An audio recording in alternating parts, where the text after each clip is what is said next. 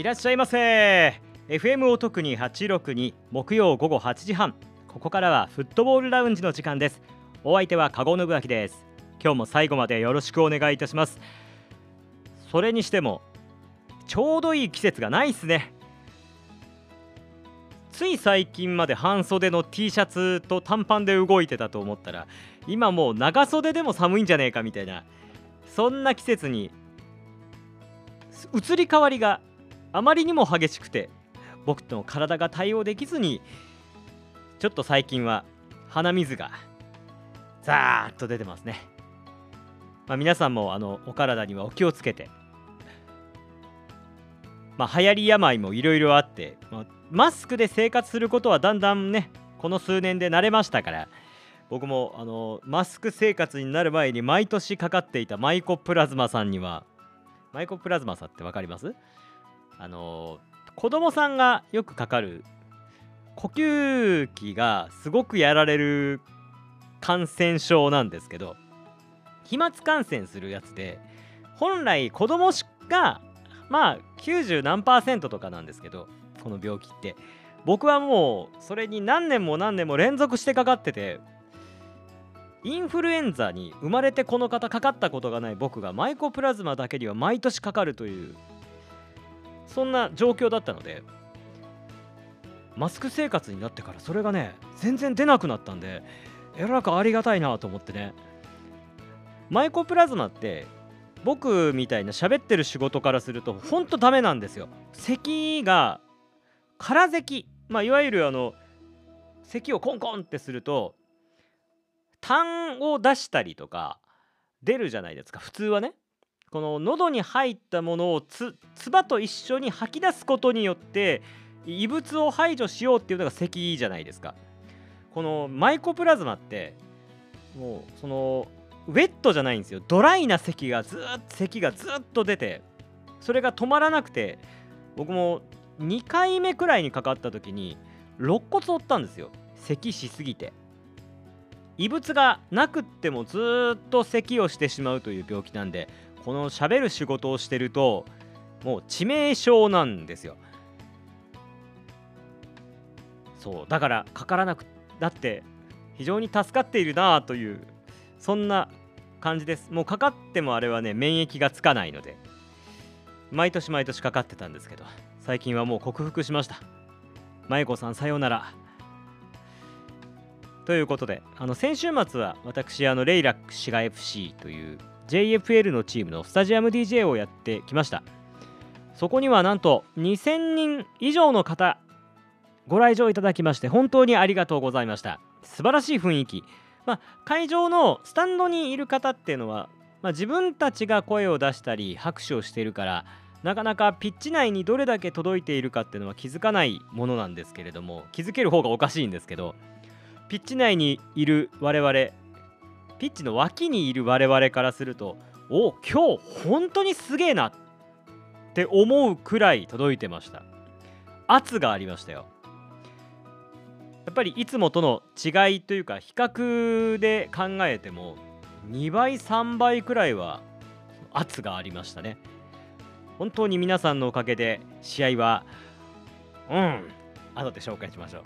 ということで今日のお品書きピックアップ関西サッカーは先週末行われましたレイラック滋賀 FC 対クリアソン新宿の内容をお送りをしていきますのでよろしくお願いいたします。それではフットボールラウンジキックオフです。おとちょうど終わったわ。ピックアップ関西サッカー。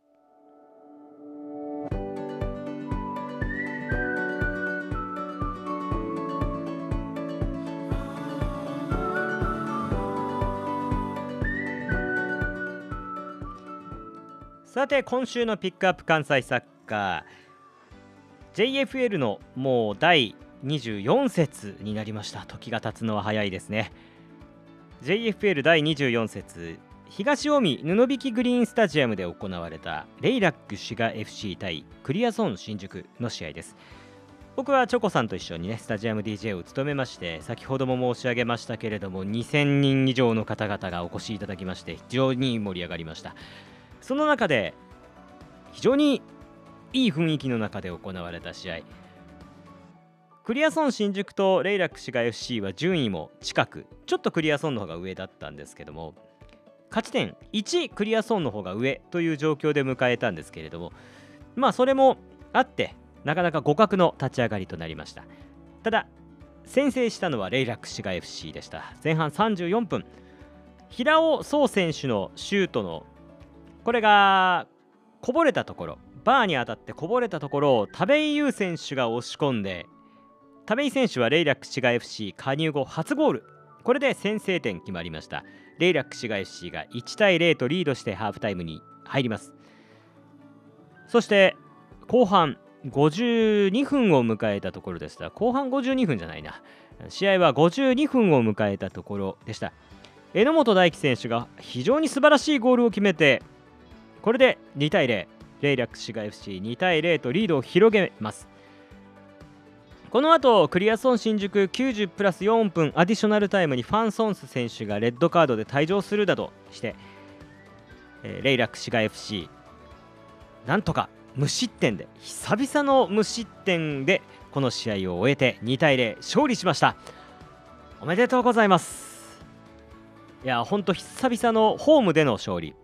アウェーではね、えーと、東京武蔵野ユナイテッド戦。そしてでも、まあ、武蔵野ユナイテッド戦もだいぶ前だな。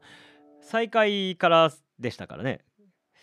でその後丸安岡崎戦を勝利をして。でその後 LINE メール青森戦に敗れて迎えたレイラック。ホームでは5月28日のブリオベッカ浦安戦以来でしたから4ヶ月と数1週間2週間くらいぶりサポーターの皆さんは本当にお待たせしましたっていう感じでしたね。素晴らしい勝ち点3でした。勝ち方もその同じような順位の相手にそして互角の時代時間もかなりあっただけに互角というかちょっとクリアゾーンに押された場面もたくさんあったんですけれどもその中でちゃんと耐えてこれまでできなかったこの耐えるというところも見せてさらにゴールを2つ複数のゴールを奪えたと。まさにそのチーム力がついにカチッとはまったなっていう感じがしました。そんなレイラック滋賀 FC この結果で順位はまあ次の日日曜日の試合でちょっとブリオベッカ浦安が勝利をしたりして順位が変わっちゃったんですけれども、えー、最終的に週を終えて勝ち点33の5位。クリアソーンが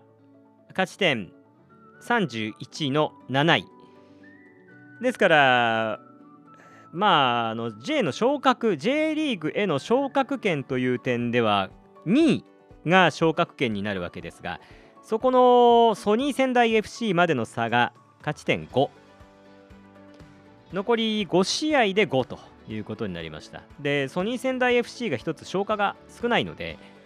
えー、6勝ち点だからえー、っと6試合残ってるので勝ち点差まあ5から8という言い方になりますかね。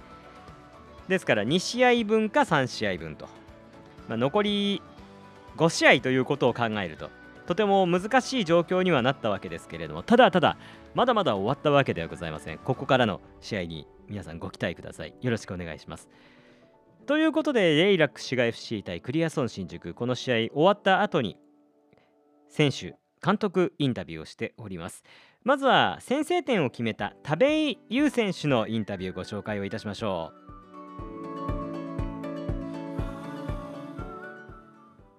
う。はい。ということで、えー、加入後初ゴールですよね。はいそうです、はい、田部井優選手にお越しいただきました。はいありがとうございます。いや本当に大きなゴールでした。はい。あの感想を改めてお願いできますか？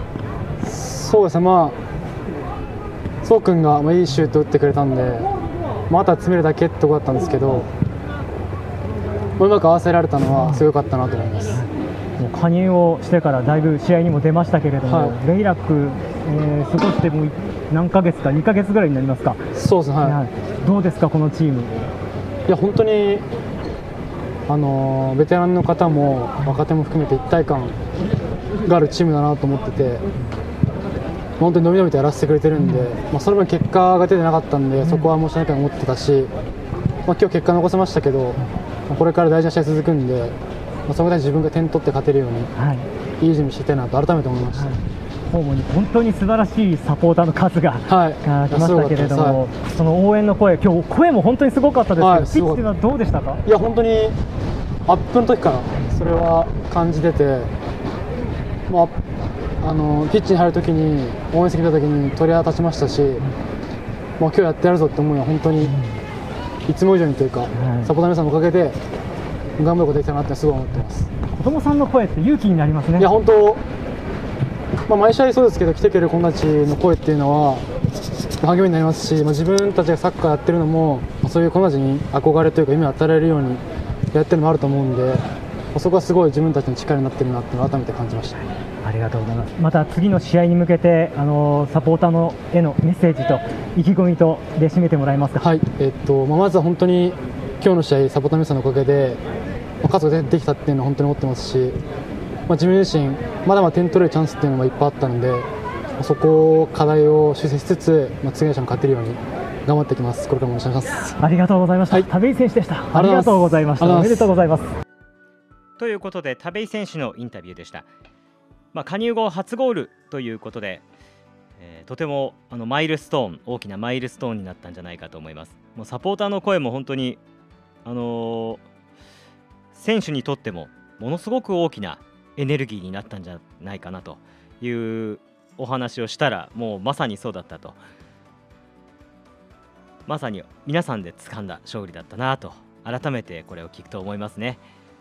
でそしてあの実はこの後あの榎本大輝選手にもお話を聞こうと思ったらですねあの例によって×マークが出ましたので、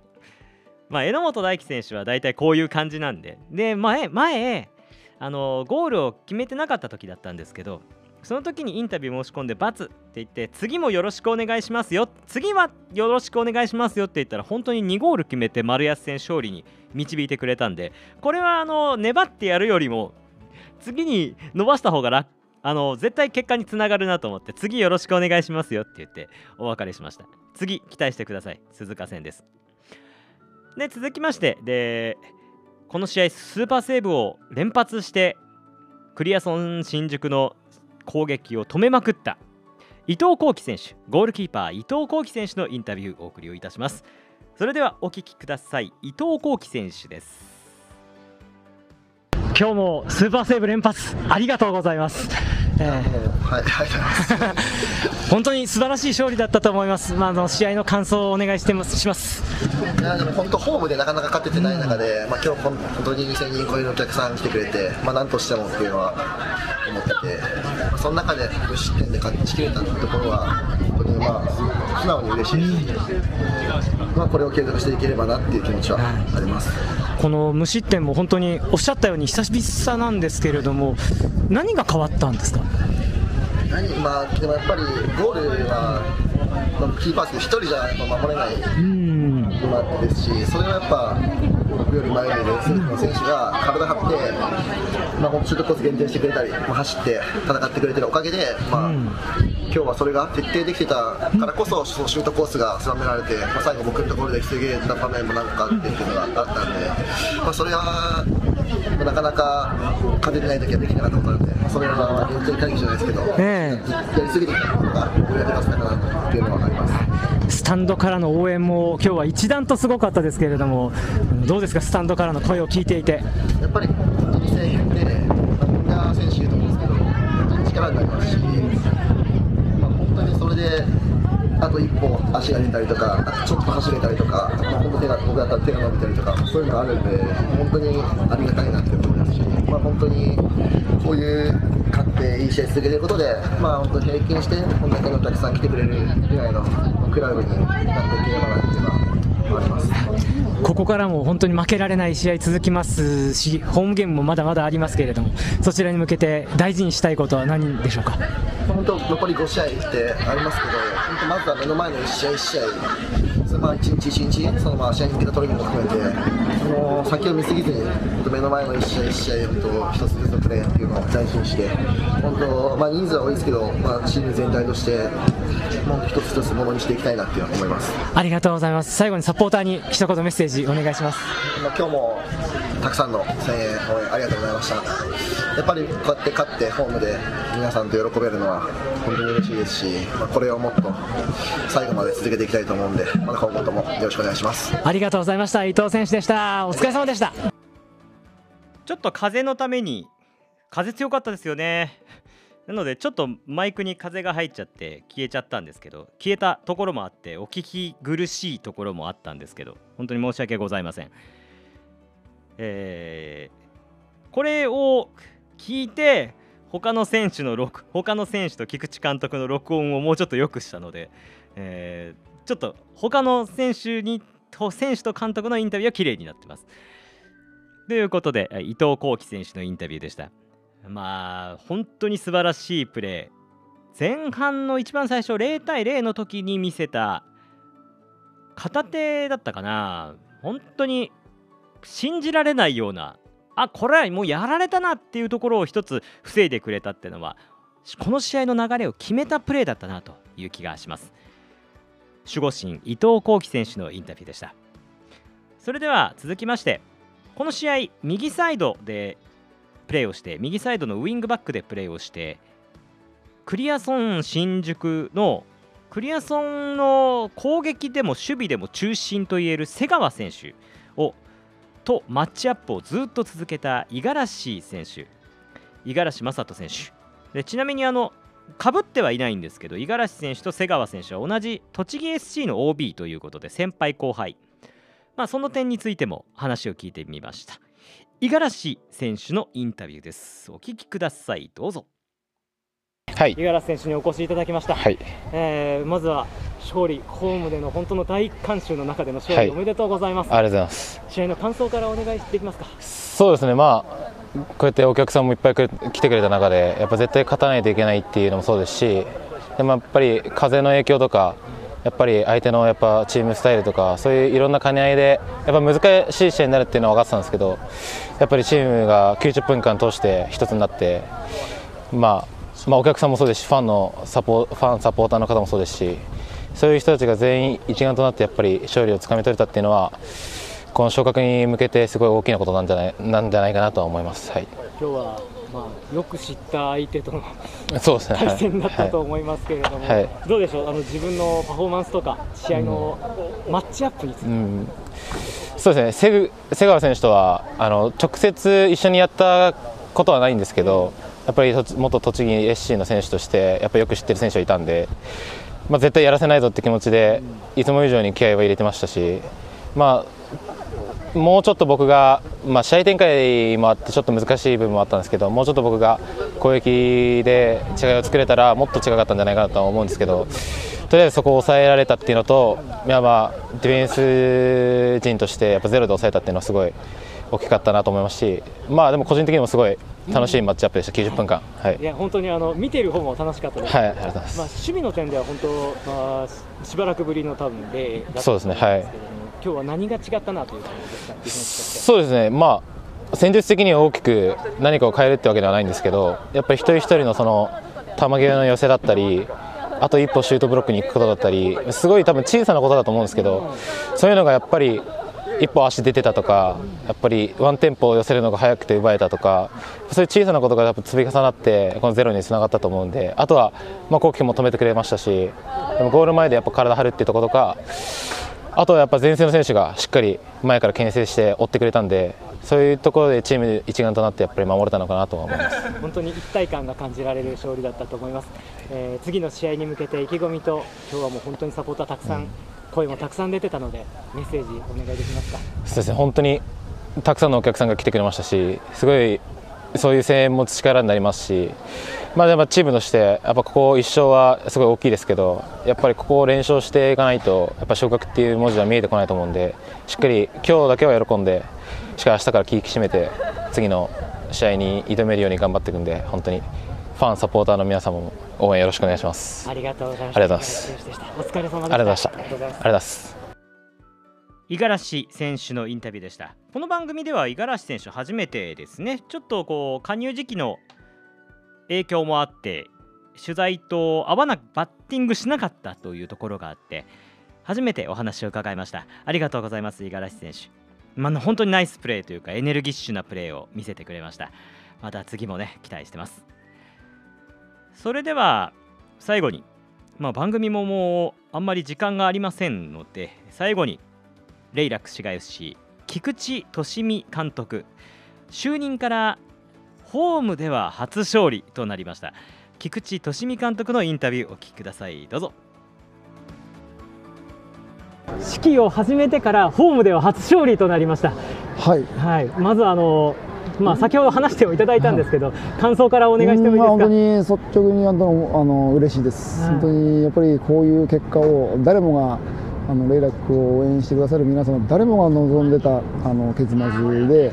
あのここ勝ち方にしましてもあの失点が多いっていうところがありましたし、まあ、そこをゼロで抑えれたというところがすごく大きくてで見に来てくださる方たちもこんなに多くの方たちがまた新宿からも多くの方たちが来ていただいてですね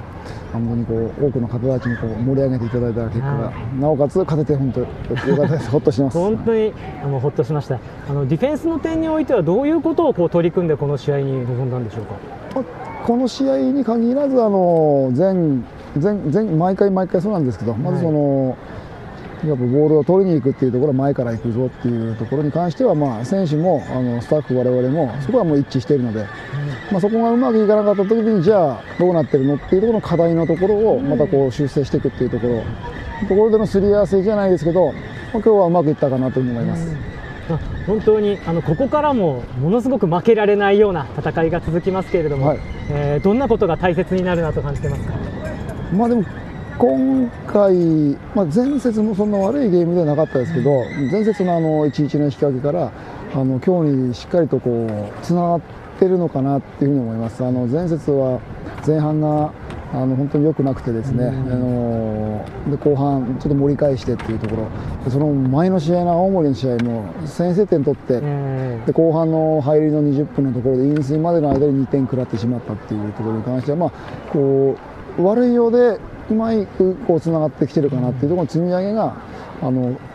できてるかな、ただそそのまた次のゲームですね、1週間空きますけど、その次のゲームでまた同じようなこうあのミスだったり失敗だったりというところが出ないようなところがすごく大事かなっていうふうに思いますし。あの相手の攻撃とか相手のやってくることというよりは、まあ、それも大事なんですけど我々がこうどれだけチャンス作れるかとかどれだけ守れるかっていうところが大事なポイントとなってくるのでそこに向けてこううまくトレーニングとあの全員のコンディションとはい合わせていければと思います。期待しています次の試合に向けてじゃあもうほ今日本当に多くのサポーターが来てくださったので、メッセージをお願いいたします、はい、今日は本当にたくさんの皆さん本当にスタジアムに足を運んでいただいてありがとうございました。本当にあの勝利できたことが一番何よりです。あの皆さんの後押しがあったあからこそ本当に勝利ができたというふうに思っています。次もですね、また我々と一体になってあのスタジアムを盛り上げていただければと思いますし、我々はチあのピッチ上で本当にあの最大限のパフォーマンスを発揮したと思いますので、ぜひまたスタジアムに足を運んでください。よろしくお願いします。ありがとうございました菊池監督でしたおめでとうございますありがとうございました。菊池監督の声にもなんというかほっとしたという感じですかね。あのー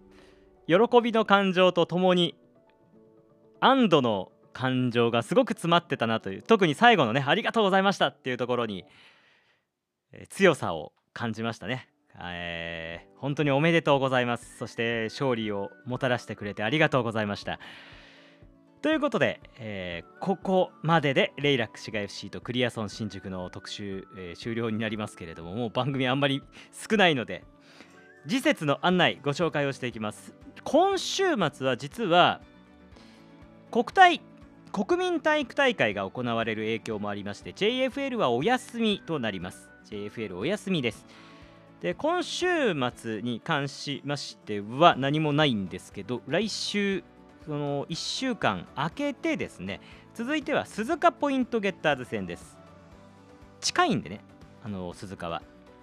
鈴鹿ポイントゲッターズ対レイラック滋賀 FC は10月22日の日曜日13時から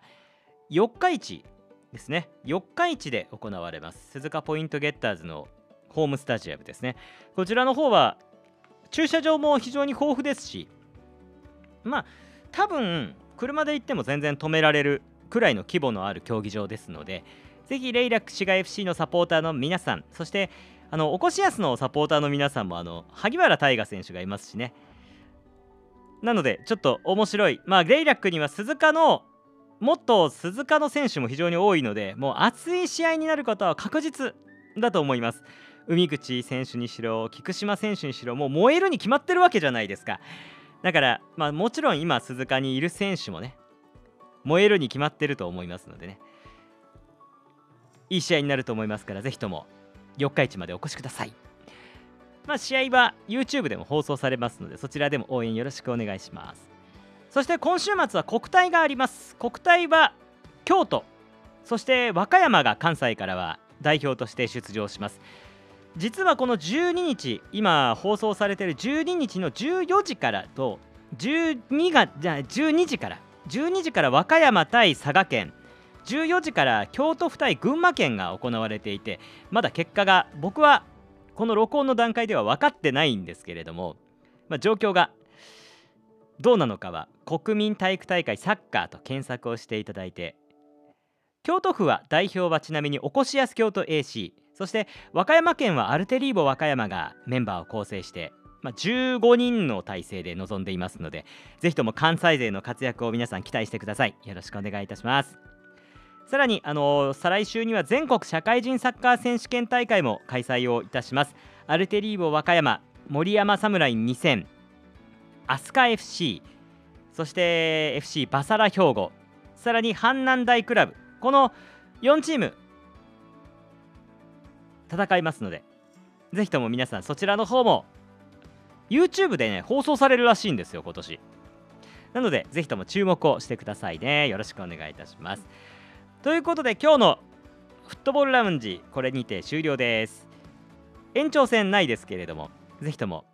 えーポッドキャストの方でもお聞き逃しの方はまあお聞き逃しの方はこれを聞いてないんですけれどもぜひともあのお聞き逃しの方は来週からポッドキャストでもお聞きできますということでそちらの方も登録よろしくお願いします。Spotify、Amazon Music、Apple Music Google ポッドキャストなどでも配信中です。よろしくお願いいたします。ということでカゴノブアキのフットボールラウンジそろそろお別れの時間です。また来週お会いをいたしましょう。来週は復活した KSL カップ KSL アストエンジカップご紹介をいたします。ということでではまた来週お会いいたしましょう。バイバイ。